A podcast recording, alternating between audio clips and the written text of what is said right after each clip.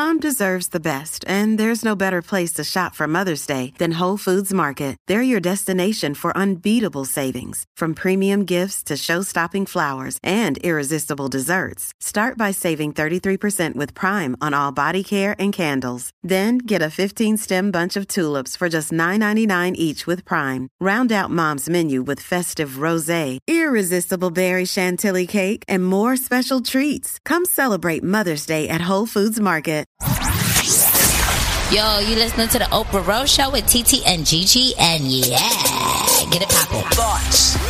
Everything begins with thoughts. She's a slut, she's a hoe, she's this, she's that. We say to girls, you can have ambition, but not too much. It's about people being uncomfortable with women owning their sexuality. What is the truest, highest vision that you hold for yourself? I'm a real ass bitch, and I'm gonna get everything that I'm gonna get on my own. I know for sure.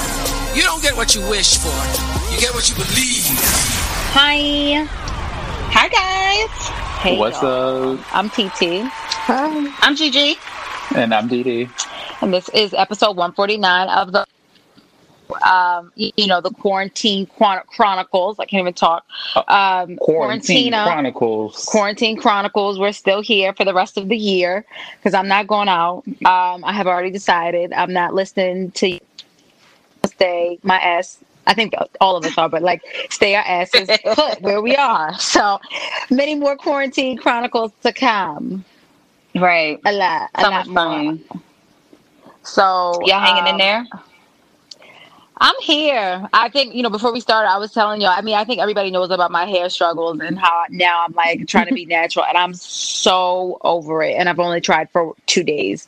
And I just, I don't have the patience to like try my natural hair at all. My, I have like 50 million pores on my head and it's just, I'm, I'm good. I have 50, 50 million pores. I have so much hair, like each strand, and I have 20 different products. Like, and everybody's like, "We'll do it this way." I don't watch 15 YouTube tutorials, and one person say do it straight, one person say do it soaking wet, one person say do it damp.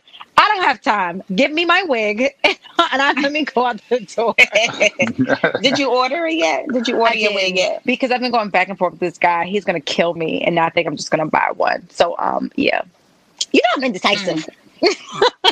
So Right. I'm trying to figure out what hairstyle would suit me best in the house because then I also have to keep that in mind. I'm like, if I ain't going nowhere, why am I buying that again? Because don't nobody want that tight ass band. right. Because the wig is like a thousand dollars. Exactly. That it's an investment. It's an Like, they hurt. investment, though. Mm-mm. You're going to have that for a minute. But then who gonna braid my hair? That's my other issue. Come on, Mario, who going to braid my hair? Nobody's gonna braid my hair. So now I have nothing but time when it when it comes to this damn um, natural girl chronicles. I'm gonna keep y'all posted. I'm writing any of like I mean, your you do have time to address it, so you might become a natural girl. I'm not. What's wrong with y'all? Next case. I'm just trying to get my workout on. Like, I just finished some cardio right before this. I'm probably still sweating, but you know, trying to make the best of these home workouts. yes, come on, work out. Yeah, this is definitely. the I most took a couple consistent days workout. off, but You going for a minute? Same. Now you back in the jump off. hey, I'm outside in the AMG. I can't. Gee, what's going on with you? Girl, nothing. Nothing. Chasing the toddler around. Tired. Oh, tired, tired, Fucking tired. tired. Oh, we look Anyway. all the same. So, um, today's guest, we have a lovely guest with us. Um, super Yay. excited to have you on, um, Uchechi. Um, so you may have seen her on the Grapevine, and you are the co-host of um, what Run the Tape, Mm-hmm. and what is the other podcast you're a part of? My little notes got messed up. Sorry. Inside the pink, but we're on a hiatus. It's a long as a hiatus, but we'll be back. Okay. So nonetheless, though, but if you want to check, we get it. right, we get it. we get it. Trust. But if you want to check out those podcasts, I, look, y'all are up there. Looks like they can catch up by the time y'all come back. So thank you for coming on the show today. Thank you so much. Thank you for having me. Um, so tell everybody a little bit about yourself. Um, well, I kind of entered, I guess, the media journalist space via the Grapevine. Started there to December 2015 and have been a regular panelist since then. Um, in 2018, I joined Run the Tape with Brandon and Max. Um, Max had to step away for um, familial reasons. So it's been Brandon and I. Um, we have also a live sit. Well, it's on hold because of Corona, but uh, we also have a live series called Subject to Change, which is essentially like a monthly um, live show that we put on. And also, I do a little bit of writing. Um, my nine to five makes that very difficult, but um, I also write. And yeah, um, also created the Inside the Pink in November of 2018 just to kind of give Black women a space that I think that we have been denied for a long time, being allowed to tell our stories. Um, like taking the most like normal subjects and just expounding on it and talking about how it affects black women so um, you know we had an episode on blood and what that means in different cultures and societies and how that affects black women and stilettos. Um, had an episode on sperm what that means for women because we always consider it and you know so you know how it affects men. And just like talk about these things and like just at at the end of the show make sure that everybody who walks away walks away with some type of knowledge but especially knows um, what the world means to black women I love that. I love that. You said it was inside the pink. Mm-hmm. Now, is this um is this just like a dialogue that exists like via script or is it visual? Um podcast. Oh, it's, a, podcast. podcast. Okay. Yeah. Okay. Got you. Okay. Yeah. I love that. It's a podcast. Um, I created it with Aisha K. Faines, who's also on the Grapevine. Um, she also has her own um, she has her own um, series called Women Love Power. Um, and so we just kind of came together and just basically wanted to make sure that we amplified just the stories and the voices of Black women because uh, there's definitely a, a an erasure that's happening. It has been happening, but it seems to have been amped up in the past couple of years. And you know, I've uh, my life goal is to make sure that people don't succeed in that goal to erase to erase us. Right. Come on, yeah, you can't do that. Yeah, come. I love it. like nah.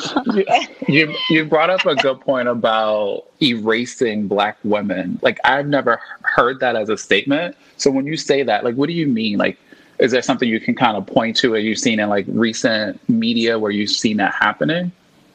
Yeah, um, we can definitely look at. Um, I, uh, my the best example is um, coming of age stories, um, where we I, I don't know a lot of people a lot of people notice, but black men are black, or men are black, and um, women are not black they're usually biracial, multiracial, or um, just non-black. And it's kind of creating this world where we don't have black women don't exist um, but black men do. And it's to remove the monoracial black woman to kind of like give the idea that that's because that's not attractive or that's not considered attractive in our society. So it doesn't make sense to place that person in the you know in the forefront um, so usually if you if you look at euphoria if you look at what's the new one that's if you look at any netflix show actually at this point um, you look at all these shows they'll always have a monoracial black man but they won't have a black woman um, or a black child. So like if you go into so they make it seem like if you go to a school or if you go to like college grownish is another one. If you go into these spaces that you won't ever find a monoracial black woman and that's very odd because you have black boys. So that means that somebody is the mother.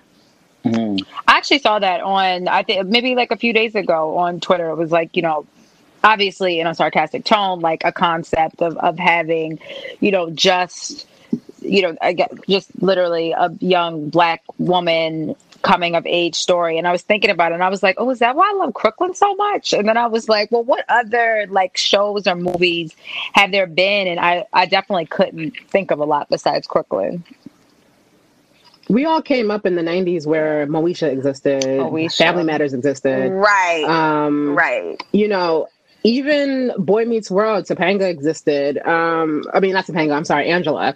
Um, trying to think of who else, but those existed for us. And as we got older, girlfriends, there was, you know, as we got older, but then as we got older, as we see this transition into a quote unquote post racial world, um, there's def- a definite shift of who is the main character, who is the love interest, um, who is allowed to exist. So, to be devil's advocate a little bit, maybe it, I, I question because in the 90s we had shows like Moesha, In the House, um, shit, girlfriends, living single, all of these Martin, all of these stories where we did see black women, monocolor black women.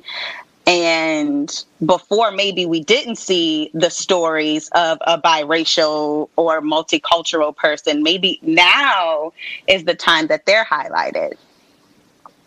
They were highlighted back then too. It's just that we didn't. They weren't highlighted as biracial. Mm. So if you look at the, uh, the Cosby Show, Denise is, is biracial. So was the woman who um, um, Lisa Bonet, and so was um, the woman who played her older sister. I cannot remember her name right now, but they both. The guy who played um, who was the guy that everybody was talking about because he played he worked at Trader Joe's and Oh, Yes, I'm like El- Elvis. yes, that was fucked that they did. that. But- Yeah, he was fine. He was just working there for benefits, but he was doing all right. But um, yeah, like so, all these people are biracial, but they didn't get the opportunity to be biracial characters. They were just presented as black, and that's that would be fine if there would be nuance to showing what blackness is. okay. So the thing, so um, and not only that, you can even even as far as having those shows, a lot had to do with the fact that these um, that we had networks that were considered to be urban, so they were allowed to have these Mhm. shows. But as these networks started being bought out, we noticed that these shows no longer um, exist Right, anymore. like CW. yeah, I was literally like, you, Oh, right, UP, when it was UPN to CW. Oh. UP, right? Shout out to UPN, Right. that network. um, I did see a lot of this conversation happening around um, Kenya Barris' show Black as Fuck or Black AF on Netflix. Mhm. Um, Grapevine, Grapevine even had a episode. You guys had an episode where you kind of dove into this whole notion around um, mixed race shows and what have you. Um, for people who didn't see it, um, if you I guess what was your kind of stance on around? I mean, you kind of just told us, but what was your stance around this show in particular and how um, families were depicted? So for this show in particular, I don't. The show itself, I don't think is problematic. I don't think it's as funny as Kenya Barris is attempting it to be. Um, no, you can't say that it- now. Some people was laughing. I was laughing. People are laughing. I laughed. I laughed. I laughed a couple of times. Mm. Um, but I think it was he. Um, I, I want to say I forgot the guy's name, but the guy who created Curb Your Enthusiasm was his inspiration. Ah, Okay. Um, Okay. So I compared it. I, I was like, okay, this is he basically he was doing the same thing that that guy did. He was a director or a creator of uh, part of Jerry uh, the Seinfeld show. Got it. So Yeah. what that guy wanted to do was step behind, was to kind of step out from behind the scenes and put his sh- put his life on screen, which is how we got. but Larry, Larry Enthusiasm. David is more funny. I Larry never saw David. it. I'm That's yeah, what I'm I never I saw like, so- I never Enthusiasm. saw- So I come. I'm glad that you said that because I, for the life of me, and granted, I didn't do any research because re- sometimes this research is as far as I go is just as far as I can scroll on Twitter. But I was trying to figure out why Curb Your Enthusiasm kept coming up in relation to Black Yeah. as Fuck. So I'm glad that you mentioned that because now I'm like, oh, okay, that makes sense. That's so I was just like, oh, so let me compare it to its predecessor, and that was it. And I was like, oh, it's, it's cool. It's not as funny though, but you know, I understand where he was going with it. Mm, I think my issue with the show was that um, it's redundant because he already did that with Blackish. Um, he created the show about his life. Um, it's not like a document. It's kind of like a comedy docudrama type of thing. So it's not even like an actual documentary series um, about his personal life. And then um, when you talk to Kenya Barris about colorism in um, Hollywood, he becomes obtuse about it. He pretends like it doesn't exist, like people are trying to be divisive when it's an actual, excuse me, when it's a real problem. And he mm-hmm. likes to make it seem like people are attacking him for the way his family looks and him trying to present that. When it's like, no, you are a gatekeeper in the community. You have the opportunity and you do take it, but you have the opportunity to change things and you're very comfortable where you're at. So I think that for me, that was my problem. I and also I guess black as fuck, like that's a little like it, it, it gets a little dicey because it's like, well, then what is considered black? But um, I wasn't even thinking about the title. Mm-hmm. Uh, once I realized, once I you know learned the premise of the show, my real my issue is with Kenya Barris himself, and then just his lack of like attempting to be aware that colorism exists is very rampant in Hollywood, and he has the opportunity to change that, and he just rather not do that. Yeah, I guess because I haven't seen him. I don't. I haven't done much research on Kenya Barris outside of him creating these shows. So when you say that he, he becomes obtuse about um, colorism in Hollywood, you mean like as it pertains to uh, how it's projected on film or like even behind the scenes? Like, is it, you know, that he doesn't employ, you know, black writers or, you know, producers or things like that? Just so that I'm clear. From what I re- excuse me from what i know of him i'm not sh- i don't I, I can't speak to his hiring process mm-hmm. i think he tends to hire more m- black men i'm not 100% on Got that it. Um, but then also i can kind of deduce that because the when black women are in, are writing in the room, you could tell the difference. Mm-hmm. There is, um, and this is what Ryan Coogler was talking about when he got a cinematographer that was when the majority of his staff was black women when he was doing his movies. He was like, "There's a difference. There's uh, a, an attention to detail that you wouldn't get if you hired a man."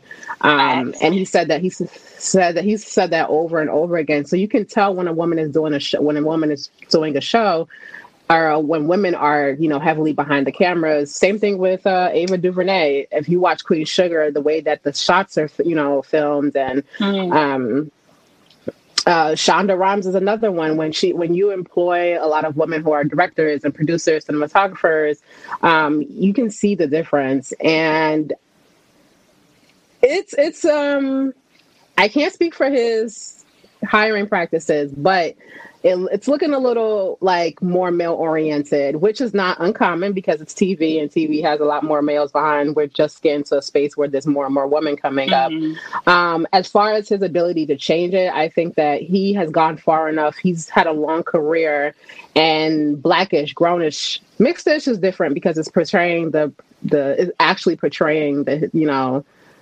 Uh, I don't know, but all these shows he's created, he could easily blackish there's one dark skin, you know, the daughter is dark skin, and then there's there's the one episode they had about colorism, but then everybody else around her still is lighter skin, grownish. They're in college at a school, and it seems like the darkest person is uh, Diggy Simmons. Destiny. You know, things I, like I that. Love, it's I'm just like, like, I love my grown. I'm like my grown. Oh, now love, she's yeah. I'm grownish. now they added her. They. Oh, I love that show. I think it's so cute. Um, I remember watching the first episode and and dying a secondhand embarrassment because I'm like, wow, this reminds me so much of sometimes I don't it, remember. Yeah, I don't want to remember. It's oddly um, really good. I think I find it. I, so I love to preface it. I I loved uh, Black AF, and I and I don't know like obviously, you know, everything that like goes on behind the scenes and, and everything else. And I think the only like the, the caveat why I didn't one, I'm looking at it for entertainment. So I'm not even I, am never gonna like mm-hmm. probably unless it's like super problematic, like really, really do a deep dive. And I think because it is centered around his family, I didn't probe those questions when it's like Rashida Jones isn't black enough and this and that. I'm like, well, his wife is like super fair skinned and I believe she has like green eyes or she's, something like that. Yeah, so yeah. like, like it shows like to have grownish and to have mixed and to have all these ish shows that are a spinoff of this multicultural, if you will, family. Like I still think like the grandmother and the, the um, you know, their experiences and like Laurence Fishburne and Pops. Um, and um, what's everybody's favorite black grandmother? That's the Jennifer Lewis, yeah. Jennifer Lewis. Like, you know, all of those things, like I like I said, I love that show, and I think because I also I watched that one that I completely understood Black AF, and then some of the criticisms, I was just like, y'all, we are broke. Like, I'm not getting on a private jet, like to go to Bali. And, and it's like, we've never also seen like that type of wealth and opulence for a black family. And he, and I feel like at the same time, he still kind of struggled with it. Like with every episode, people are like, it's called because of slavery, but he, like he dressed ridiculous. Like those literally uh, entire printed monogram, um, Gucci sweatsuits and like that huge yeah. chain and, and everything. Like he couldn't speak to the art he was buying, but it's like, well, I got money and this is probably something I should do. Um, and I, and I also don't think we've seen a show that had like th- there was no in between on Black AF. You either really liked it or you did not like it. Like, and I feel like we also haven't had anything that I think I feel like she might be the first in between person that we probably probably heard. Because I'm like, it's I, people feel like this is horrible. Should never be called this, or like, what are y'all talking yeah. about? This was actually really really fun. I'm in the. I'm also in the middle. I'm very like it's cool like to put on in the background, but like I wouldn't I'm not. If there were a season two, I would be like, oh, let me turn that yeah. on right now. Was it like was one through five the same? Was one through five like the same storyline? Absolutely, yes, it was. Yeah, like, yeah. but you know what I did with it? Soaked off my nails, and I was getting real ugly. So I was like, but I was just like, okay, I'm just passing the time. Like you can't watch Game of Thrones while you you know like doing like real things. So yeah, I thought it was you know yeah. I I I thought it was cute, and then another like I said, it was cute. Like, and I would I rush to go watch season mm-hmm. two? No, but I would I watch season two? Yes, for sure. Mm. Well, a show that it's I not think terrible, but yeah, I, it's not terrible, but it, it's more so. I think I, for me, and I think a lot of people, if they sat with it, I think the issue is more so Kenya Barris than it is the actual show. Because mm-hmm. at the end of the day, the show is about his family, so he's going to represent his family as is. Um, but the biggest, I think, if you were to like really sit and say, it's like there's always a visceral reaction to the creation of people that you are sick and tired of, and I think people are tired of Kenya. What else has he done mm-hmm. besides the ish and Um, he he yes, did a okay. girls trip.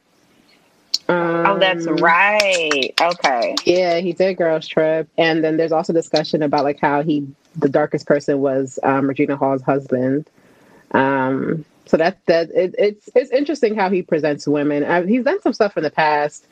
Um, he was definitely a part of the that 90s era 90s early 2000 um black i want to say girlfriends is, is he's a part of girlfriends too he was oh, a, I, could, I could writer. I, oh yeah, I think he might have been. Oh yeah, I got to yeah. do some deep yeah, dives on. Um, yeah, on him. Yeah, he's Same. also doing the um, upcoming Coming to America movie. Yes. Okay. Oh, he's doing that. Yeah. Yeah. With Eddie. With Eddie. Wow. Okay. It's um it's supposed to come out in December of this year. Is it? Look, is okay. it like where are they filming? it's supposed to come right. out. Look, it might be on Amazon Listen, Prime now. That, it might be. So. It might be coming out in 2022. I'm like more than 10 people on a set, and I just can't even imagine like what you know shows are we even going to be able to watch? Like because if you can't film right now, like what are these seasons about to look right. like? Yeah. Well, they're looking to CGI uh, extras. Wow. Now, which is sad because there's people who make who make a living off of being an extra and expensive. Uh, I'm actor. So that's going to be interesting. And it's yeah. So well, no, the CGI it's actually cheaper than paying people. To, if you okay, to, to, yeah, than to wow. So apparently, it's like so they're like, okay, it works for now, but will they keep it up when you know we're at when we can like move about a little more freely? And it's looking like they might just stay with like because you don't have to deal with like like um people release all that type of stuff. Yeah, in general. Like, Look, the only thing I can think of, as long as I'm extras not in the back, like what was that Tyler Perry movie with the horrible wigs and the people were like eating fake food? Oh, a fall, from grace. grace. As long as I'm extras, not like I'm like them, them extras in the back eating no food and just like. But I actually read how you feel about a fall you from grace, sis? I said, how she feel about oh, a fall from I mean, that was horrible. Like, let's be clear. Look, I'm not speaking for you. I'm speaking for everyone. That was horrible. that was a miserable film. Um, not miserable. I, I watched it because I want. I, I, felt like left. I was I was getting. I was like getting like FOMO because everybody on Twitter was watching it. Oh yeah. I was like, I want to watch it too, like a damn fool. Um, and so sat in my house and watched it, and uh, I was like, I could not believe Kyle is trolling us. Like, rate, like he's trolling us because there's no way in hell that he came out and said, "Yeah, I did this movie in ten days. Put that shit out." I did that. It's like, yes, that yeah. is a job well done. Like, that's insanity. but there's like a market for a certain group of people that like loves those type of Tyler Perry films. Like my mother thought it was a great film, kind of thing. Like she probably watched it twice. Oh wow! But he and he spoke to that in Black AF. Like he mm. knows his demographic and he makes. And, yeah, and that's the does. thing. Here's the thing. I'm not mad at it. What, am I? Am right. I going to still watch it? Yup. Because I part of me, we know I like Tyler Perry movies, but I don't. But I but I do. I like. Do but was that one horrible? Absolutely. yeah, it was. T- it was terrible. It was terrible. Tyler Perry. The, the family that prayed. You know. Yeah, you know my, the family that prayed. and Madea right. He loves the family that preys. I'll try to give him like flowers. yes. Yep. Every, Every time, it's on TV, TV I tried yes. to watch Greenleaf. I could not get into that, but I can't get into any of like the scripted TV shows. But um, and every time I see the commercial for uh, not Sistas, oh my god, it's another one. It, the same commercial comes on with the she, no, all she says is, "Is guys laying down," and she's like, "I see the porn in your glasses." And every time this commercial comes on, I'm like, "This is this. I wh- how did this even make it onto television?" Oh, I'm gonna find it because it comes one. up every day, every day. So, so I I um actually do watch Sistas, um, and at good. this rate, it it has so much potential to be a great show. Yeah. It is terrible. I'm committed because I, am I tried. I tried. That's fair. I couldn't get into it. It is like there's a lot of there's a lot of things that bother me so much mm. about that show. Like the homophobia and the biphobia and the mm. like just the way they, you know, present women. I'm like, there's a woman on there who's a lawyer, and I've never seen a dumber lawyer in my life. Like, I'm just like, there's no way that you are a lawyer. Wow. Your man is doing all of this stuff, and every time somebody asks you a question, you be confused, deaf, dumb, and blind. Like, and it frustrates me. So it, but you know, I watched already half the season. I was like, I gotta, you know, I want to see what happens. I want to see how bad it can get. Mm-hmm. Like, so you want to know what lawyer is getting on my nerves on TV right now? Who? Molly from Insecure. Oh, oh I can't. Not, Molly. Not with, That's where right. you go. I can't. oh yeah. I love Insecure. Insecure? Was she was she corporate law? I do. Okay. I was just telling somebody I think I'm, I'm I think I'm fatigued by Insecure, which is kind of interesting that because we've been away for for 2 mm-hmm. years. And then it came back, and I was like, Lawrence is still here. Hmm. I think the, um, the last you know, episode three, I think, kind of saved so far. Like, you know, episode one and two. One, I think, and I said this on the last episode, I just feel like you know when when with other shows that we watched in the past, like the shows that we've already mentioned, there was still some type of resolution, or there was just way more going on. And those thirty minutes of insecure, sometimes I'm like, okay, well, yeah, Nothing like happened. that was actually ten minutes, like to set mm. that up. Um, and I, I, like sometimes I just feel like I need a yeah. little bit more from them. But I, I mean, I absolutely loved episode three where you know they that was like the episode oh the thanksgiving episode um that like that one hands down the way it was shot yes. like the conversations like everything in that episode was like top notch. And then episode four i kind of was like okay we're back to where we were. But i'm upset that they didn't pick up from episode three on episode four. Like did she respond back to and his that, laughing yeah. emoji, like mm. what happened? I mean, because there was so much to talk about with episode three. It was, you know, like, do you invite yourself over for Thanksgiving? And then, like, they're obviously the the common thread of the show this mm-hmm. season is their their friendship is not.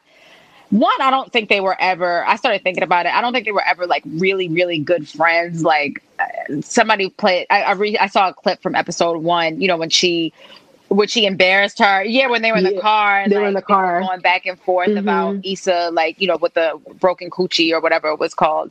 Um, And I was like, damn, they were never. And then I think their relationship has always just been so codependent. It's always been like Molly having her shit completely together, Issa just being a mess, and like Molly coming to the Mhm. rescue. When they're like both messy as fuck, like they're both a mess, which is typically most people.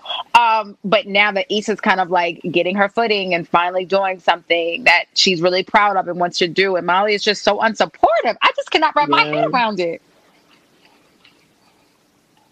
She was.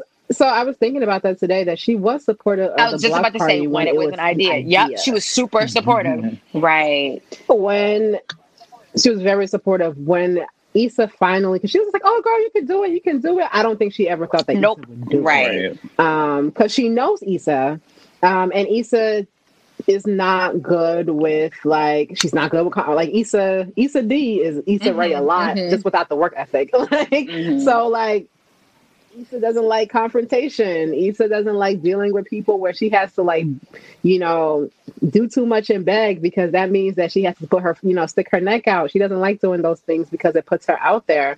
So now she's just like, I can do it, even to the point where she.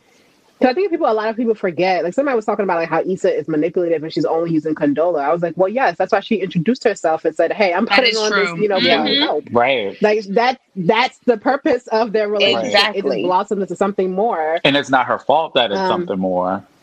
You know, Yeah. they like each Right. other. That's what you know, people who work together, if they like each other, they become they probably become friends. It's not an uncommon idea. Right. So like it's she went to Condola for help. That's exactly why she went to her and she aided her. So when Condola disappears, the one who has all the contacts, the one who has like everything, it's uh it's devastating for the event for Issa who thinks she was great who's you know gaining a friend Right. you know, finding um at the same time, I think it was probably for the best because Condola would have been another. Y'all think Molly. she? So Y'all think she had something to do with Mm. Schoolboy Q? Mm. I I hope, I to hope God not. not. Yeah, I, I was hope- like- I hope to God not. Oh. Yeah, I I would be a literally like, Okay. one, I That- was like, rappers don't cancel that far in advance, but I mean, obviously, you know, it can still happen. But I was like, he coming from LA. I'm thinking like too logically about it. Um, but I, yeah, I was like, I don't think she's that trifling. But I was like, not, if she did, we're going to send her her condolences. yeah, that what 'cause people she her gonna be off the condolences? show. I've seen Gorgonzola. I've seen so many names, but that poor girl's name. Like they will not let. Yeah, I've said seen so many things about about her. Um, the name. Like I, I just.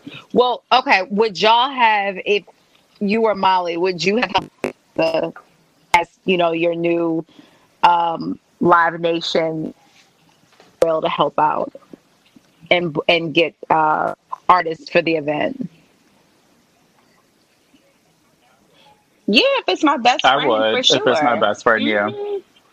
Absolutely. I would definitely have told Issa. That's what I thought was gonna happen. First. Well, you, Because I can I kind could of get that. I could get that. Right. Yes. I would yes. have been like, okay, girl, like you know, I'm a. But then once again, it has to do with like, does Molly take what she's doing seriously? Because I'm like, I know that you want to do this because we, if you when she said like, yo, my headliner dropped, she's like, Yeah. what did you do? What did you fuck up? Where did you go wrong? Right. And I was just like. Okay, she just told you her headliner dropped. Like, I understand wanting to keep your friend accountable, but at least be kind enough to know that shit Yeah. is like terrible. Right. And she there it just wasn't there because she was mad that Issa didn't call to talk about Molly. Right. Um I I understand. The thing is, I actually do understand why Molly was just like, this is too early to be asking for favors from my man for a friend. I get it. Mhm. At the same time, um, I would have at least been like, okay, like I would have at least helped my friend strategize on how she can ask To do it, yeah. Right. That's Because what she knows Andrew mm. too. That's But fair. have they met? Yeah, he Do was they Nathan. she know he was Nathan's. She knows was Andrew. That was, that was his That's. Nathan's friend. Got it. Yes, Yeah. that was his So roommate. I didn't know why he wasn't yes, one of the yes. first calls anyway. In the in the very beginning, like when she was first planning this, like. She was probably But I would still think, you know, like most of the times, especially something that ground up, like you typically are starting off with your network in particular. Now, granted, you and your best friend are like, there's been a rift, but like to know that she she's like literally in direct relation of this man who works at Live Nation and works with all of these artists. I was like, why didn't she ask him at first when she really didn't? I was like, why didn't she ask him? Why she didn't ask Daniel? Um, I just I'm like, why did she ask all these other people? Girl, she she all out of favors for Daniel, sis. She was on his yeah, couch for she's the six weeks. Yeah. I also find it just funny that Molly is she's a terrible communicator, but you know, think she's shown up with her father, like and holding on to what he's done and holding him accountable for the actions that he's had made in the past, where his mother, her mother, wasn't even holding him accountable. And finally, you know, after speaking to her brother, she's like, "All right, well, let me bring you the pie and at least like not make this super duper awkward." She can communicate with Andrew about like, "Hey, I'm super busy. I'm doing all this and that," but like her and Molly have taken forever to have this conversation that one should have happened on Thanksgiving. Well, I thought it was also that, that yeah. timing was so weird to me. I don't want to have that conversation with you on like Thanksgiving on a day where it's typically for celebrations and family and taboo. Like to me, that timing right. was just already like, no, who, I don't want to talk about that. To like go outside and like in the middle of taboo, like everybody play taboo on Thanksgiving. I just want to play taboo with my family and eat pie. Mm. I just I, I don't know. I don't I don't mm-hmm. know where I don't know where it's going. I so my Issa has always kind of been trash. We don't expect much from her because her life has been so. In the first season, it was very mundane. She had the boyfriend that she lived with. She had the very like the job that didn't satisfy her. She just lived this very unsatisfying life, and then it just all kind of fell down on her when she um when she cheated.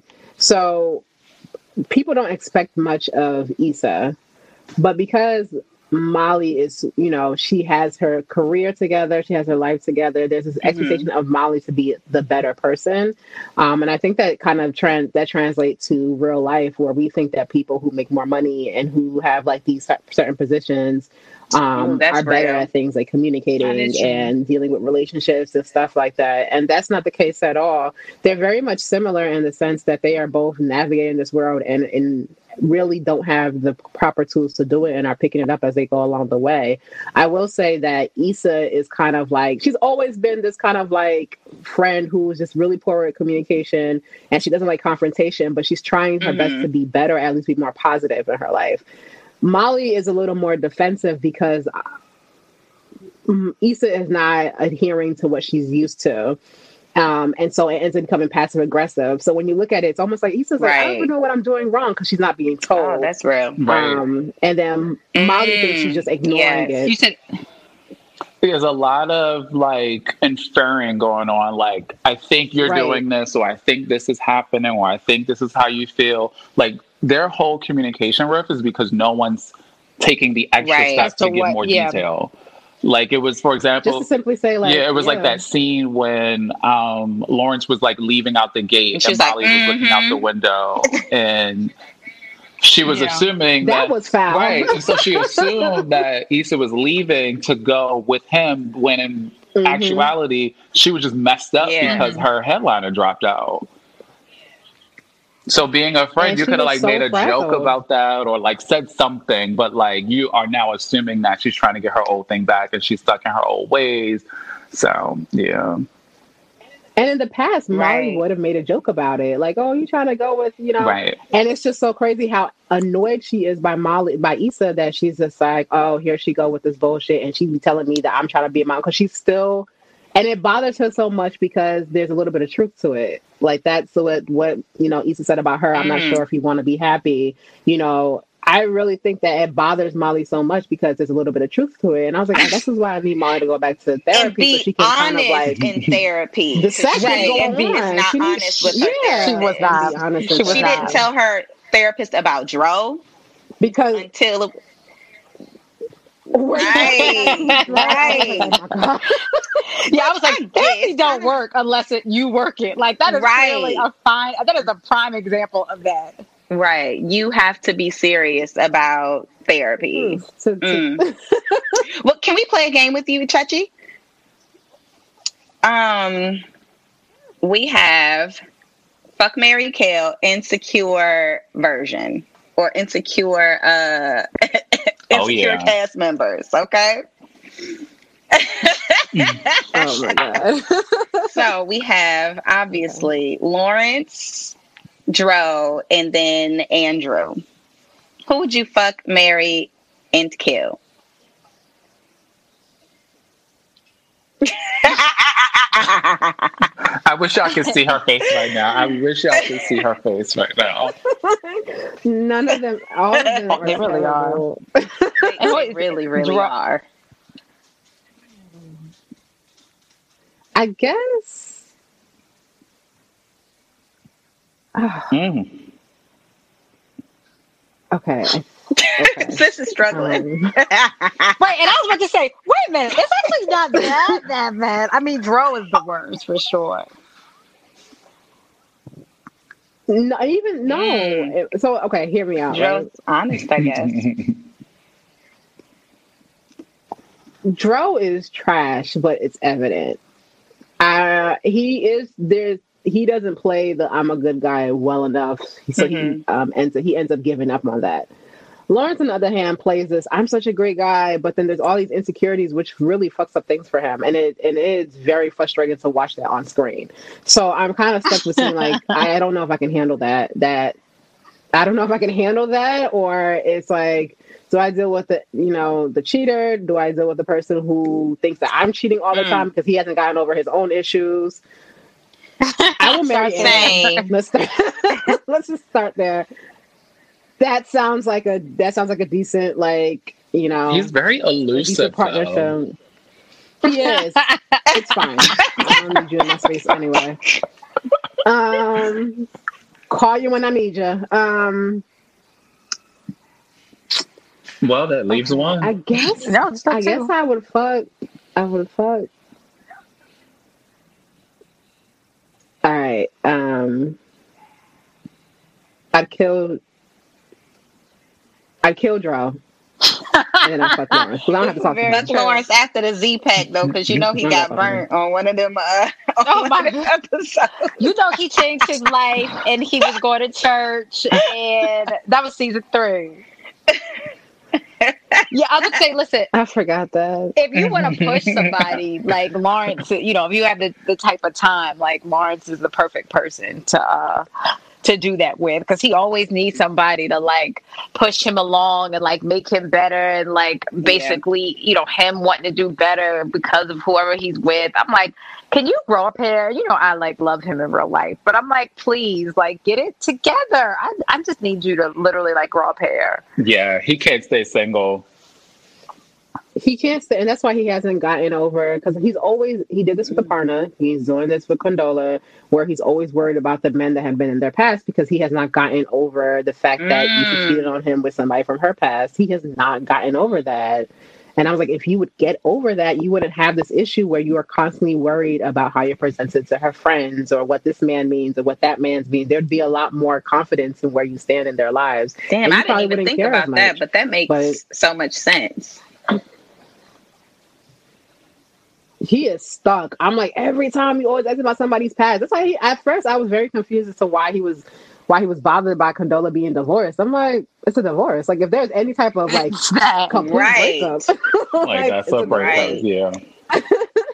like you shouldn't have to worry about a thing. But he was very like bothered by the fact that she had divorce called it baggage. I'm like, you don't even know how long she was married. You were in the relationship for five Right. years. Like what kind Of, like what?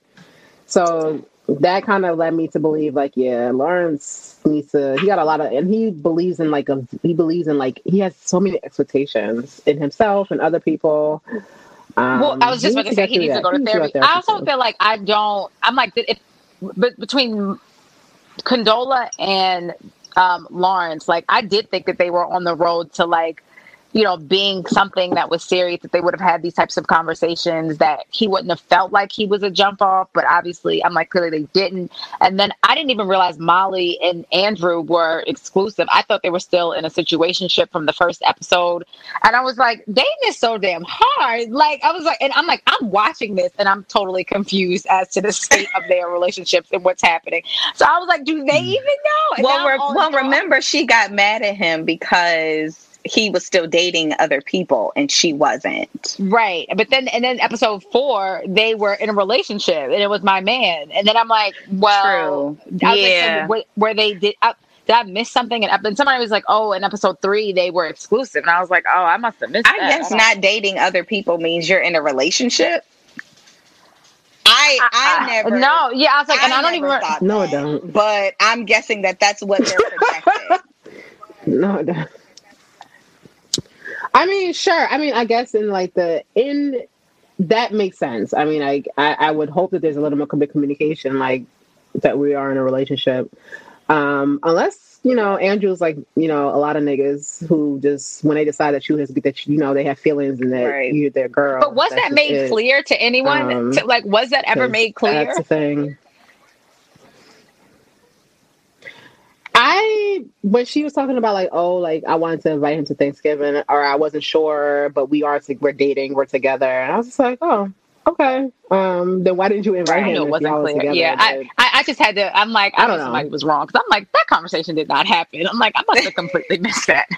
And eh, eh, eh. I, It's not, yeah, it's not like it's it's the timeline in general is just really weird on the show, so it makes it difficult to kind of like when did this happen or when did that happen. Like apparently it's like a month that has passed, and then when you look at the the uh, commercial, like the ad for next episode is in January. So I'm just like, when Right. have Christmas? Like what's going on? Like We- we right. just had Thanksgiving. yeah, the, like, the where did timeline. These little, they go? like, we got to get these little eight, ten episodes out. We got to pump these out. Y'all ain't getting all these holidays. See, and that is what I miss from like, you know, girlfriends like Martin. We celebrated every holiday. Remember, there was like the Halloween episode, and there was Every oh, yeah, like you had they celebrated like every major holiday, but there was also obviously way more episodes. But it was also timely too. Yeah. I feel like shows now holidays aren't necessarily timely with the holiday. Like Martin would give you a Martin special Right. for during the holiday.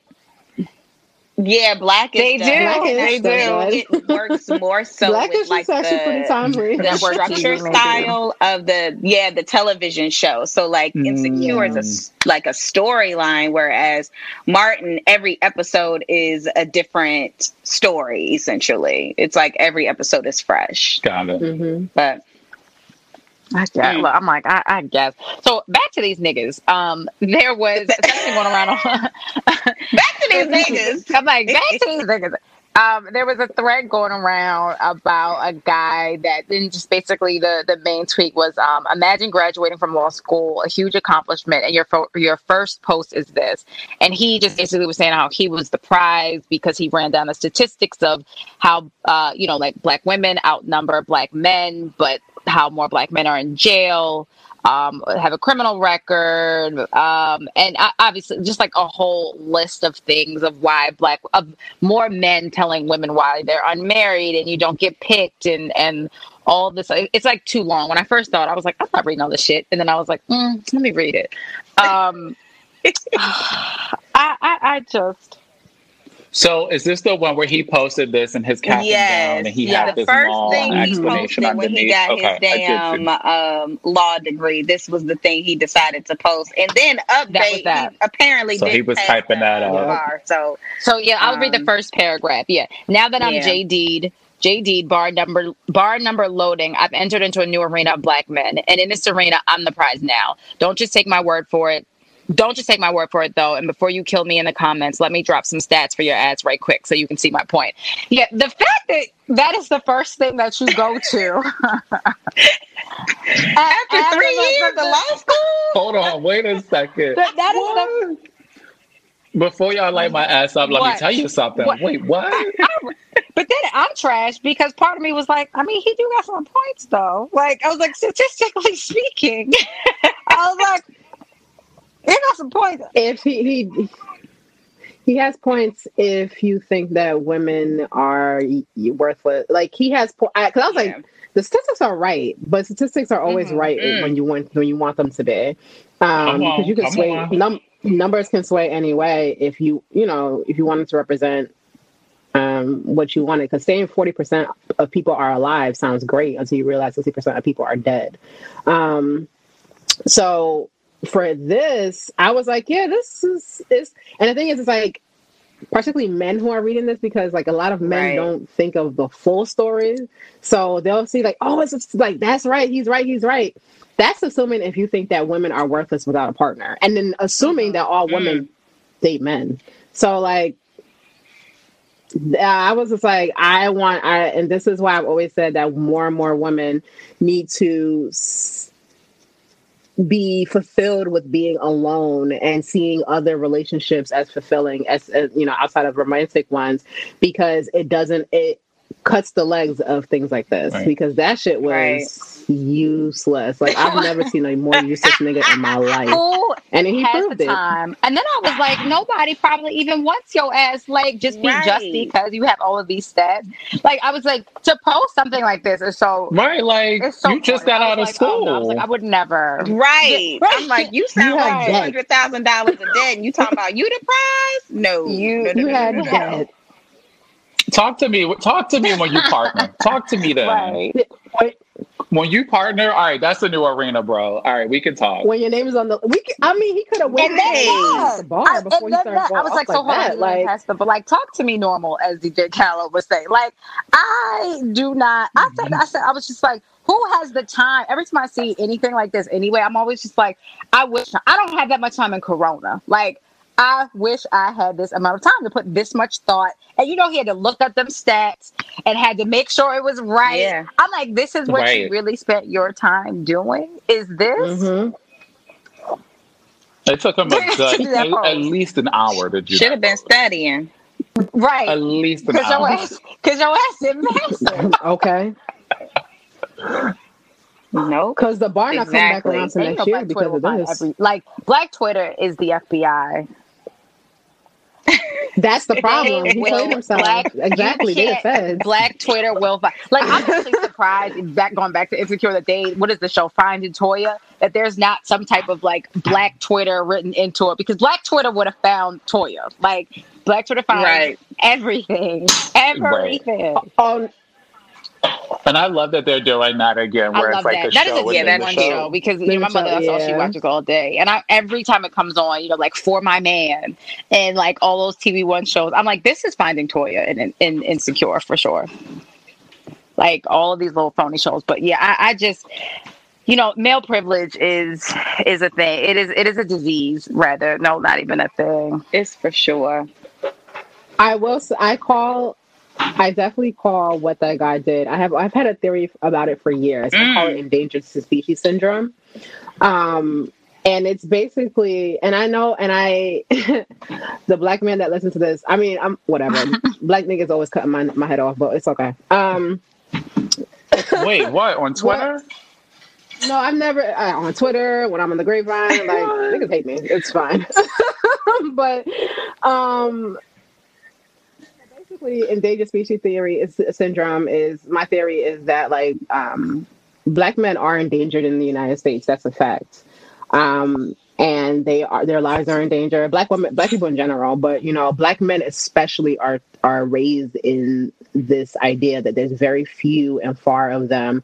So when they make it to certain places, um, there's no consideration for how they treat other people within the black community because they've made it.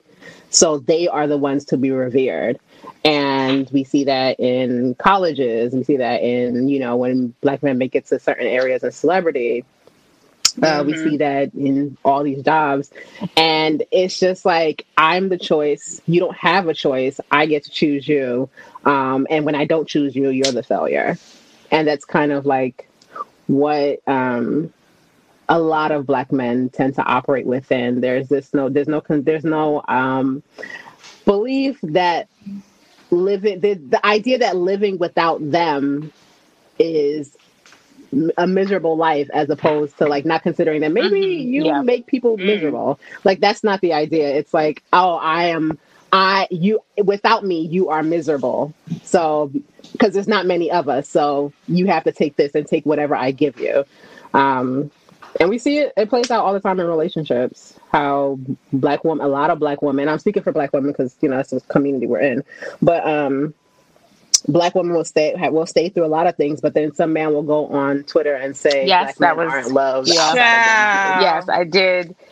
That was another. That was another topic that definitely I saw. Which even to that point, I, I see both sides of that argument of, you know, a man I guess feeling like I, I think what it was, and, and somebody kind of broke it down that money equals you know being a provider, but there's also so many other things that are factored into a relationship, like if you beating up beside my head but you're paying the bills, that's not gonna work. Like there's obviously so mm-hmm. much more that goes into it. And then I think it's interesting just to hear what you know, I think like a man's take from something like that would be because, you know, that we had a conversation um, maybe probably a few months ago about you know like men loving uncon- like that men love women unconditionally where women don't because with women there's all there's all these like extenuating circumstances attached to it and and and men just love yeah men just love so it's kind of like i heard that. you know all of those conversations are essentially like in the same house if you will and i'm like it, it's only two people in a relationship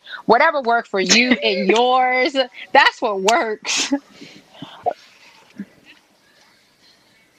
I mean, I always say, and I'm even when you when that was brought up on Twitter, when y'all put, put it on Twitter, I say I, the best way to to prove whether that is mm. right or wrong is to go to prisons. That's the best way to prove that. Prison, um, the the the, the waiting rooms for for in in women prisons are empty. They are filled with maybe siblings, mothers. You know, there's rarely wow. any men in there. If you go to a a male prison, there are they are filled with girlfriends, wives, side chicks, yeah, mothers, siblings. Like they're they're filled. They have people coming to see them. There's people putting money on their books. That doesn't happen in women. Um, that hasn't happened in prisons that hold women. I'll even take it a step further. I worked almost 10 years and I've worked almost 10 years in oncology. And for the first couple, I worked with patients. I worked in uh, urology and I would spend a little bit of time in uh, breast cancer. So urology is a lot of them are men because they would come mm-hmm. across. They always had their wife with them. Or somebody was always coming with them to help take care of them, help them. Testicular also.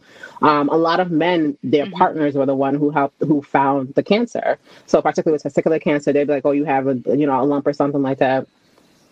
So many women came in by themselves, mm. and if they didn't come by themselves, it was with um, it was with a uh, it was with like a friend, a sister, and even the number statistically, men tend to leave women when they are sick.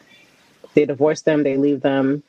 It's like the numbers are there, but we but men tend to look at things in the micro level as opposed to micro level. So they will look at their own experience, look at their friends' experience, not consider the fact that we live in a world where you're considered to you have to be that you're supposed to be the provider mm-hmm. and some women mm-hmm. actually operate under that and you just happen to date the woman that operates under that. But the world also teaches mm-hmm. women that you have to stay through thick and thin, no matter what it is. Right. Men are not given that lesson to stay just because like you know they are allowed to leave they're allowed to like dip out and it happens all the time we see it all the time but the narrative belongs to the man so we can't it's really hard to like even when i talk to men about that it's really hard to like um Mm-hmm. It's really hard for them to even see that point because to them it's just like, well, everybody says I have to make the money and this. I'm like, you could still not make money and absolutely have a woman right. or going crazy over you, fighting other women Ciao. over you. Like and I mean we see it all the time. There was a girl on there was I mean, I mean I keep we keep bringing up Twitter, but there was they said like what if you walk to see a man's house and he had a um, Oh yeah. Was it an air mattress or whatever it is on the floor and this girl was like telling him saw, to yeah, move over. Right. I was just like, Hell what in no. the world? I saw women just lay down down. yeah. Now, now, now, no, Tell him to move mm-hmm. over, lay down next to him, buy him a bed. I said, buy him. Buy him a what? This one. Do you know how much a bed costs? Like in this economy, child. Anyway, so queen is right. They, they, they are. I went for a while. Mattresses like, are they are expensive. expensive. Mattresses are expensive. Like, yeah, and men don't think that, but men don't. I mean, we literally had and this whole conversation so, with another male guest, and you know, his idea was that like, you know, he would help build a woman up and do all these things. And I'm like, and women do that every day, like every day. Been doing it. And the thing is, is like that's that's um, and I know who you're talking about. That's him. That's him. Like he is very different, and he has to recognize that not very few men operate in a way where they are willing to build up a woman. I I even when we were talking about and when you know last week when Molly was um Issa was talking about like how she felt like Condola was getting all of the, the effort that she put into uh Lawrence. And I was talking on Insta Cozy, which is like um my co-host um Cozy's um, from Run the Tape, his like IG live um, recap. I was like, you know, I have a sports management uh, MA. My name is not on it though. What that mean? Oh, it means that okay, I yeah. And you're, Oh. you're like, my name ain't on it, right? Oh. Mm-hmm. My name ain't on that shit, but I have it. I got it. I'm the one who got it. I'm the one who wrote the papers. I'm the one who studied it. I'm the one who did all the exams because like he was working and I was just like, no, let me, you know, help you out because I was like, these things come easy to me. We're in a relationship. We got to make sure, I know, make sure that we're all good because for I'm assuming Wow. that you'll Wow. Damn, same for sis, me. you a writer. and and and I'm like, I'm not. I'm not um, bitter about it or angry about it, but I was like, I want to make a point clear that there was that, you know, that energy is not Mhm. always reciprocated, and it's really reciprocated. and to that is women. expected, They're expected to do those things. When men do it, yeah, it's an expectation, but men they're prized for doing and won a what gold men, star women for are expected Like to do, and that's the I had difference. to I had to have one of those moments Right. recently, and I was like, "That's what you're supposed to do." Like I'm not giving you a cookie for something that you're supposed to do. Like the same Yeah. way it's shit that I'm supposed to do. Like there are things Mhm. that that that is a requirement, and those can obviously change from relationship to relationship. But like you don't get any extra points because you're a man doing Yeah. what you're supposed to do. hmm Oh, that is my argument all the time as it pertains to parenting, right? Because it becomes heightened Yes. when you become a parent. It's like, oh my God, he had the baby for a whole X amount of hours. And it's like, Yes. yeah, that's Yeah. his motherfucking kid. Like, what do you mean? What do Right. you mean? And it ain't baby like, child when is it's it? like you Like- no, you're not babysitting your kid. Like no, this, this right. is your You're not babysitting your child. You're not watching your child. But that's nothing too. Like you, how many women do you hear like, oh, you don't see, you see all these deadbeat mothers. Nobody says that. They always say, men always say like, I'm at least I'm not like that Right, deadbeat nigga. right. Why would that even be a comparison? Like, Right. you're not supposed to be a deadbeat. Like that. What is wrong with y'all that y'all think that that's a comparison? You are not supposed to be a deadbeat father.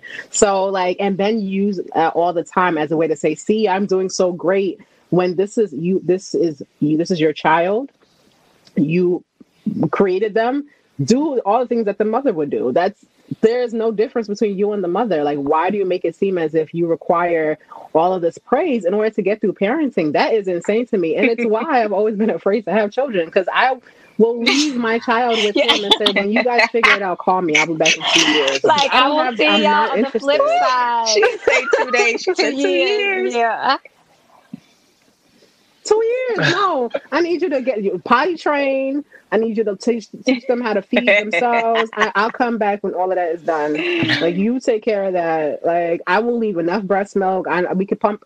We've it's we've gotten to the point in, in the world where I can create a whole bunch. Oh my god! I mean, it, it, it's just, figure it out. you know, there's so many fundamental or what seem like fundamental things that, that almost like, and I don't want to say a breakdown in relationships with men and women, but you know, I think it's also like at what point do we kind of change these behaviors because you know people are coming into these relationships let's say you know you're 28 30 plus whatever and you already have all these ideals on how Mm. you think things should go and the way you want to the way you should move and it that's just not realistic sometimes for someone to completely like change up things and then you know you could be in another relationship and this person requires something that that other person did so you're kind of like having to constantly change what that looks like for somebody else it's just it's it's all too much sometimes for me like i i I'm literally i'm gonna be asexual Yeah. like if anything happens i've already said it like i'm going to be asexual i don't have the time i don't have the resources like i don't want to like i'm good it's gonna be Asexual. it's gonna be me and work. It's gonna be me and work, and that's it. Like I'm gonna be that woman. I'm gonna be Molly, no Andrew. I mean, no, but there's. I mean, we have. I mean, like, granted, romantic relationships and platonic relationships are two different things, but like. Um, friendships are there and they are extremely fulfilling. Family fr- family relationships are also there and extremely fulfill- fulfilling. Um, a lot of times, so I try not to be like, oh, I'm gonna be like, no, it's like not. It's there's there's definitely way more people around us than sometimes we give credit to, and that's kind of what Insecure is kind of showing me this season. That Mhm. um, we give a lot more grace to niggas. We really give grace to you know the people that love us. No, that is for sure. That's definitely for sure. So, Um, so you know, switching topics a little bit more. Um, so you know, last I believe yeah, last week it was. Um, you know, there were, I guess, yeah, allegations and stories um, multiple stories about like a popular host for a popular um, like party, a nationwide party, if you will. Um, and I think for the most part, you know, I, the, for the most part, everybody was kind of in the defense of the women and making sure women are heard and and you know this outcry and I've seen the retweets and I've seen all this stuff and I think even going back to what I was saying before about like what are I'm a I'm a solutions oriented person. So when I look at things, I'm like, mm-hmm. cool. So this is the this mm-hmm. is the issue. Well, how do we solve it? And I think my I mean to this point I feel like everybody is like I said caught up on everything, but like what steps or like what are we doing to prevent these situations from happening again? And I think it's very, you know, we do kind of live in this New York bubble to what you were saying about what is it called again? The endangered Enda- endangered species like endangered all of that type of stuff plays into it. I think that, you know, men of a certain and I'm not giving it a pass by no means because you could look at someone like, you know, Joe Biden and, and all these other yeah. Stories. like this is nothing new under the sun. This has been happening since the dawn of time. Um and so that's why I'm like, okay, so at what point Absolutely. are actions being rectified to change this? Like, what behaviors are taught to like young girls and young boys? Because you you got to almost like start back at the very beginning on like inappropriate touch and you're uncomfortable yeah. and when to say something. And I'm like, like this is the type of stuff that needs to be taught in schools. Like, I ain't never used calculus or fraction, shit, division a day in my life. Like, I'm gonna take it all the way back. Like, I never used division in my adult life, not once. And it's right. like we're missing all of these like really important milestones. And like of course it's on the parents, like it's it's on everybody though at this point because it, it's so rampant and like I said, it's it's happened since the dawn of time. And I'm like, all right, well we've had these stories and now obviously an entire week has passed and we haven't heard anything about anything. And now we didn't moved on to the next news cycle. Like Beyonce dropped yeah. uh, Savage remix, and we was and Drake came out with Demo tapes, and it was like, oh wait, what happened? No, now we on to we're literally on to the next news cycle. Yeah, we have a short attention span, even yeah. for things that we shouldn't. So, um, I I always said it that the what needs to happen is that people need to be honest about the culture that we're living in. Because people like to make these things as one offs like this is him. This is what he did. Um, when another story came out and the reason and that one is more insidious to me because it's nobody's really talking about it but it was about another person in Palooza the girl had written the story and she talked about how the people around him laughed. And i was like this is what the culture this is the culture of it. Humiliating women overpowering women and everybody around it laughing and thinking it's normal until somebody ends up getting arrested for it. Um, and then that's when everybody scrambles to show that they are not a part of the, the type of behavior that is happening. So I think the first thing is that we, men in particular, though, have to be honest that we live in rape culture, and rape culture is part of normal American global culture. Um, if we can't do that and we really cannot get anywhere you can't teach children what consent is mm-hmm. if you are half stepping it and half stepping is being dishonest about what where you in your life have not received consent to touch somebody else so it's just like, and even then, like, I mean, like when we teach children consent from, we should also respect their autonomy as well, too. I think a lot of people teach consent, but then think that they have a right to their children's bodies. And it's like, no, like you also, as you're teaching them, you have to also teach them that I too, I'm your mother or I as your father, you know, as your parent have to be like, hey, can I kiss you? Can I touch you? Can I, the things that you are teaching, so they, they're, they're not confused because the lessons are, well, if you're close enough to mm. me, you can do whatever you want. So like you don't want that to be the lesson um, to the children that are around you. Um, and as they grow, that's what they grow into. Um, but it really just starts with honesty, and a lot of people have a hard time coming to that honesty. Um, I was at I was on a like uh, around a panel, virtual, you know, something on Saturday, and one person got upset because I refused to say um, some men, and I was like, I will not, I will never do that again there's no reason because all it does is make you feel better that it's not you. So you could say like, oh, she said some men, so it's not me. Mm-hmm. When you benefit from this culture. And I was like, and I cannot do that anymore. I'm not interested in making someone feel better when all of you are raised in this culture. Whether you commit the acts is entirely, you know, that's a different story. However, we all are in this culture. We all are raised in this culture. So your mindset is not that much different. It's two steps to the left from the person who committed the crime. So how do we make sure that you never think that it's okay to get to those two steps? Like what is the break? And it's recognizing that you actually have mm-hmm. very little to move either left or I was right. on that um that virtual Zoom too. Um and I was very I didn't say anything. I was mute. I just kind of wanted to take in what everyone else was saying and then after a while I think it just kind of became I don't want to say redundant, but the points were made. Um, and girl, you riled them up with that comment. They was not having it. and um, yeah, they were. Upset. And I understood what you were saying. And I guess let me let me say a couple things. So Della was the one who organized this uh, this like virtual brunch to kind of have uh, an open discussion amongst uh, multiple people um, that some know each other, some didn't. I, I, definitely didn't know a lot of the people that was uh, that was invited. Um, I think I have seen some names people, yeah. or whatever, and then I saw you, and I was like, "Oh shit, okay, this is great because you know she'll be on the show." Um, but I, one thing I did like was that uh, a gentleman raised his hand to create this conversation. Um, going back to your point, um, Uchechi, about there needing to be just honesty in general from men, I feel like because of that, they need to take more leadership in this conversation because women we've been having this conversation since the shit has been happening mm-hmm. you know so Absolutely. i did appreciate him for uh for taking leadership in that i appreciated everyone for providing um, their experience, their opinion. Um, some feelings did get hurt.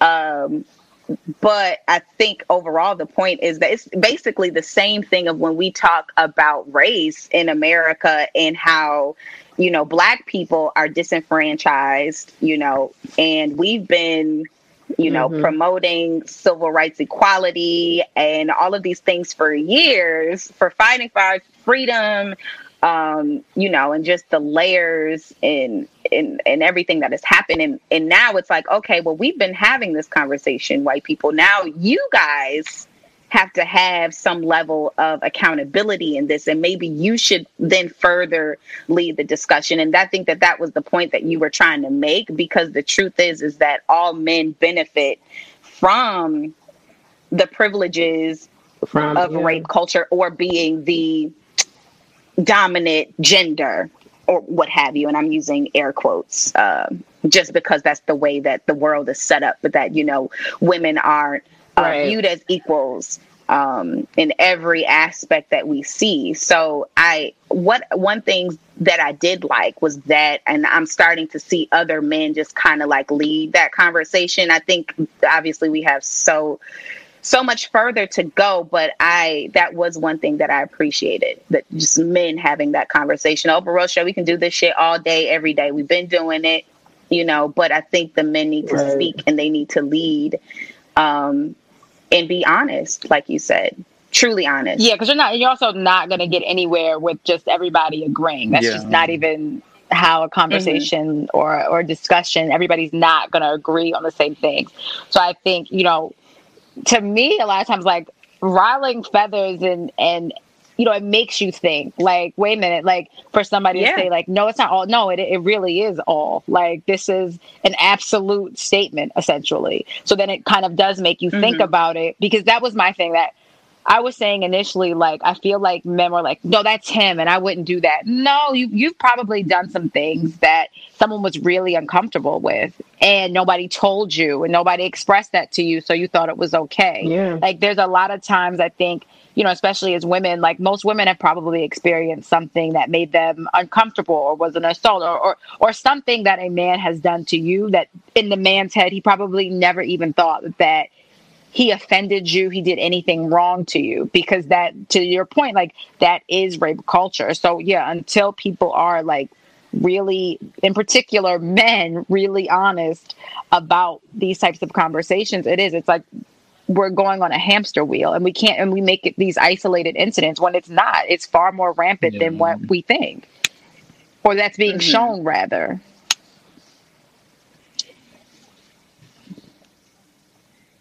It's definitely I, I and and it's funny because I was sitting there um during the brunch and I was just like, you know, I'm being gaslit. I'm being um like you're basically I'm being I'm I'm like it's there's an attempt to kind of like quiet me and it's so funny mm-hmm. because that's why women don't come forward because like i'm telling you that this is the culture that we live in but you're doing everything you can to just um, remove yourself from the situation so that you are not associated with it, as opposed to being like, okay, this is what happens to women when they come forward. This is what happens when women say, hey, your friend just kind of like, he grabbed my ass or he did this, and you laugh it off and you say, like, oh, he would never do that. Or like, why makes what makes you think that he would do it to you? Like, you, this is, that is the culture, that behavior. Like, and I don't, and that's how ingrained in how like pervasive it is.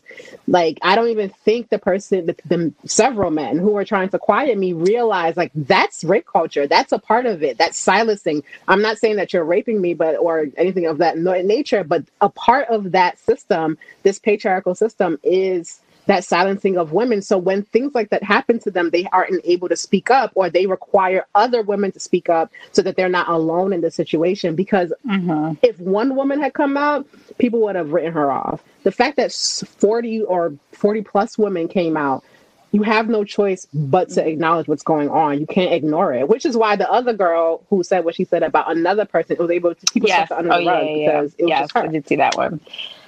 It's, oh Lord, it's a it's. Mm. They just gotta. They just. They just gotta speak up. They just. And mm-hmm. niggas have to stop laughing about shit when their homies do it. Say something. Like what's what will kill you is to say something to your friend and be like, "Don't do that." Yeah, I think you like, all came to a good point about that though, where it has to come from the men. Like, you know, the victims speak out, and like you said, sometimes people listen, sometimes they don't. But like as men, we kind of have to like get each other in check like bro like that's not appropriate behavior. Like i can't look at the next man doing something and not say anything. It's almost like mm-hmm. i'm doing it too because i let it happen. So we kind of have to keep you know what? i was listening yeah. to uh, the joe budden podcast uh, earlier today and i didn't finish it but one thing that he mentioned he kind of took it a step further which you know he had his own accusation um, a few years back but uh, he took it a step further and was like, you know, you if your man's ain't paying child support, that is accountability. You know, like you need to be accountable to your friends on so many different levels with how they treat women. It's not just, you know, sexual abuse. It's not just um, you know, rape or how you treat them or how you, you know, engage with them, just everything that you see that's like out of line with men, you know, um, your friend, you need to hold them accountable across all channels. So I thought that that was very interesting too. That's some interesting mental gymnastics we be doing.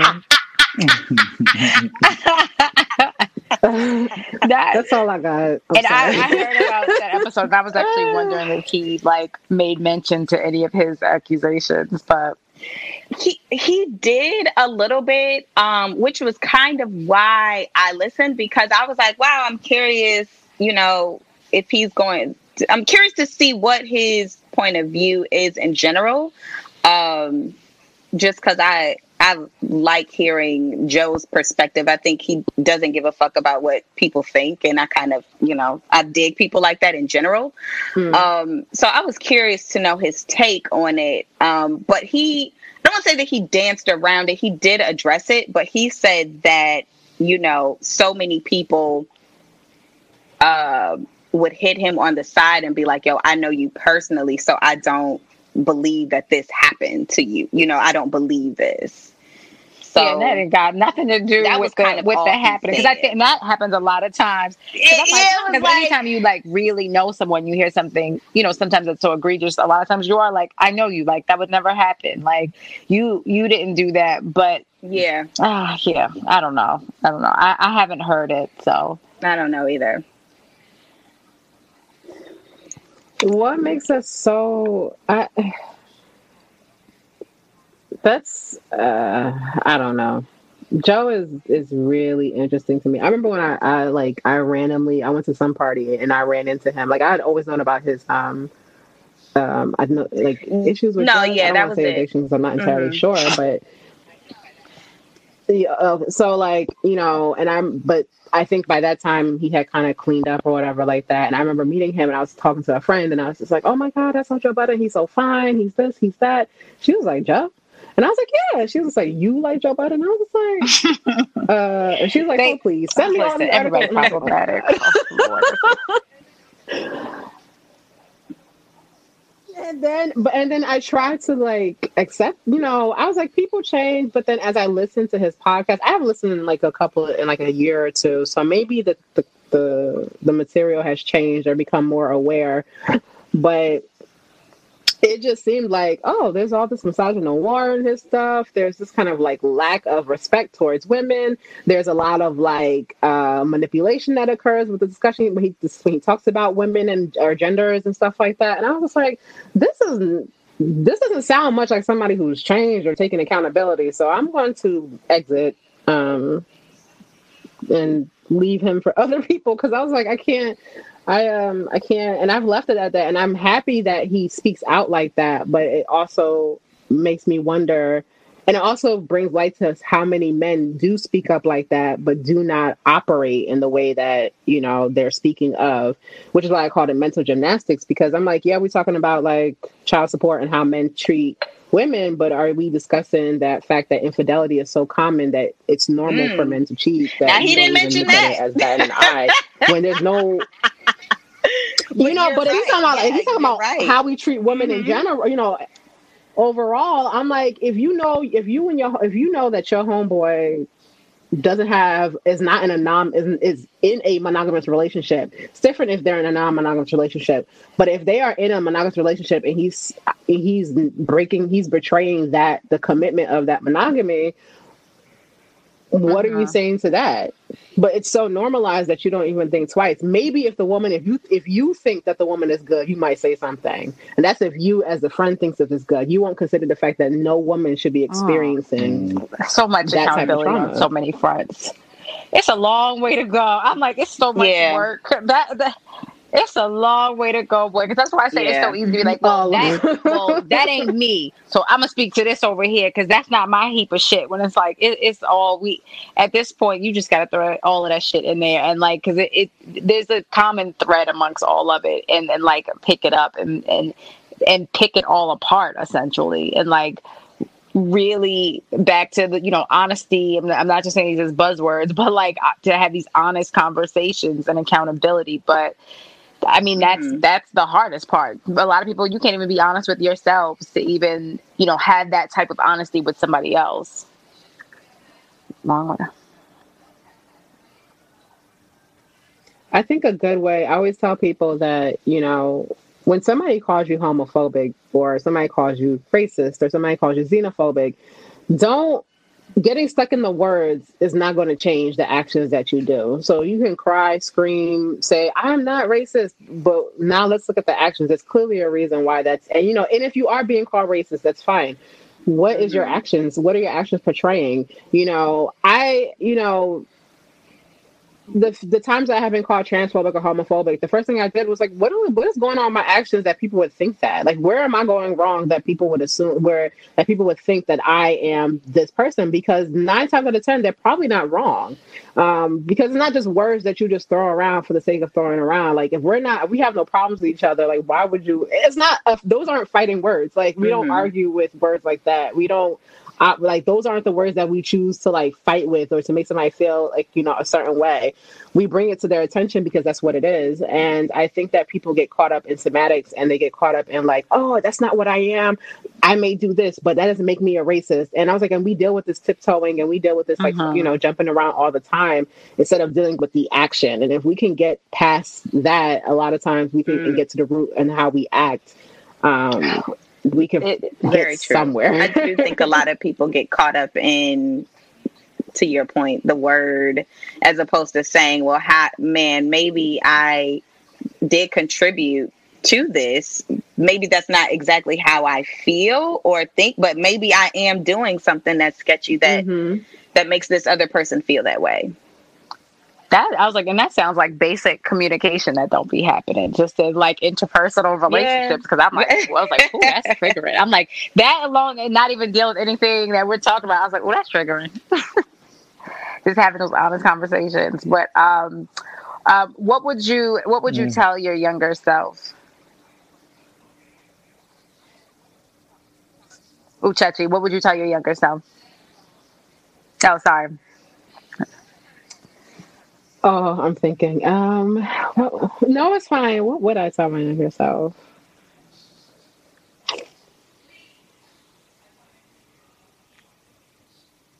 Um, uh, don't be afraid. Don't let fear become your crutch. Um, I think I would tell my younger self to find freedom earlier um, and not to wait for for adulthood to recognize it, but to start searching for it as early as possible. Like I can tell my today self Um, that. I was like, let me heed those words. right. Same. I I yeah, I I waited I relied for so long on other people kind of um telling me who I needed to be, who I needed to like what I needed to do to succeed. Um, the path I needed to take, I was so afraid to step away from it. Um, didn't realize how I was constricted myself um, until maybe my late 20s, early 30s. And it took like really significant life changing situations to happen for me to even, for even that to happen. So, and I and that shouldn't have happened. So I would tell my younger self to look for freedom immediately. Immediately. I love that. Um, yeah, and not to use f- fear as a crutch. And um, and what do you know for it, it doesn't serve Bex? you. Come on. I know for sure. I know. I'm am like, come on. life. Girl, you got a degree Somebody in somebody else's is- name. I know you I did. have- I'm like, Right. oh, you for sure y'all it right. I'm like, You are. You're changing lives, sis. Yes, you did.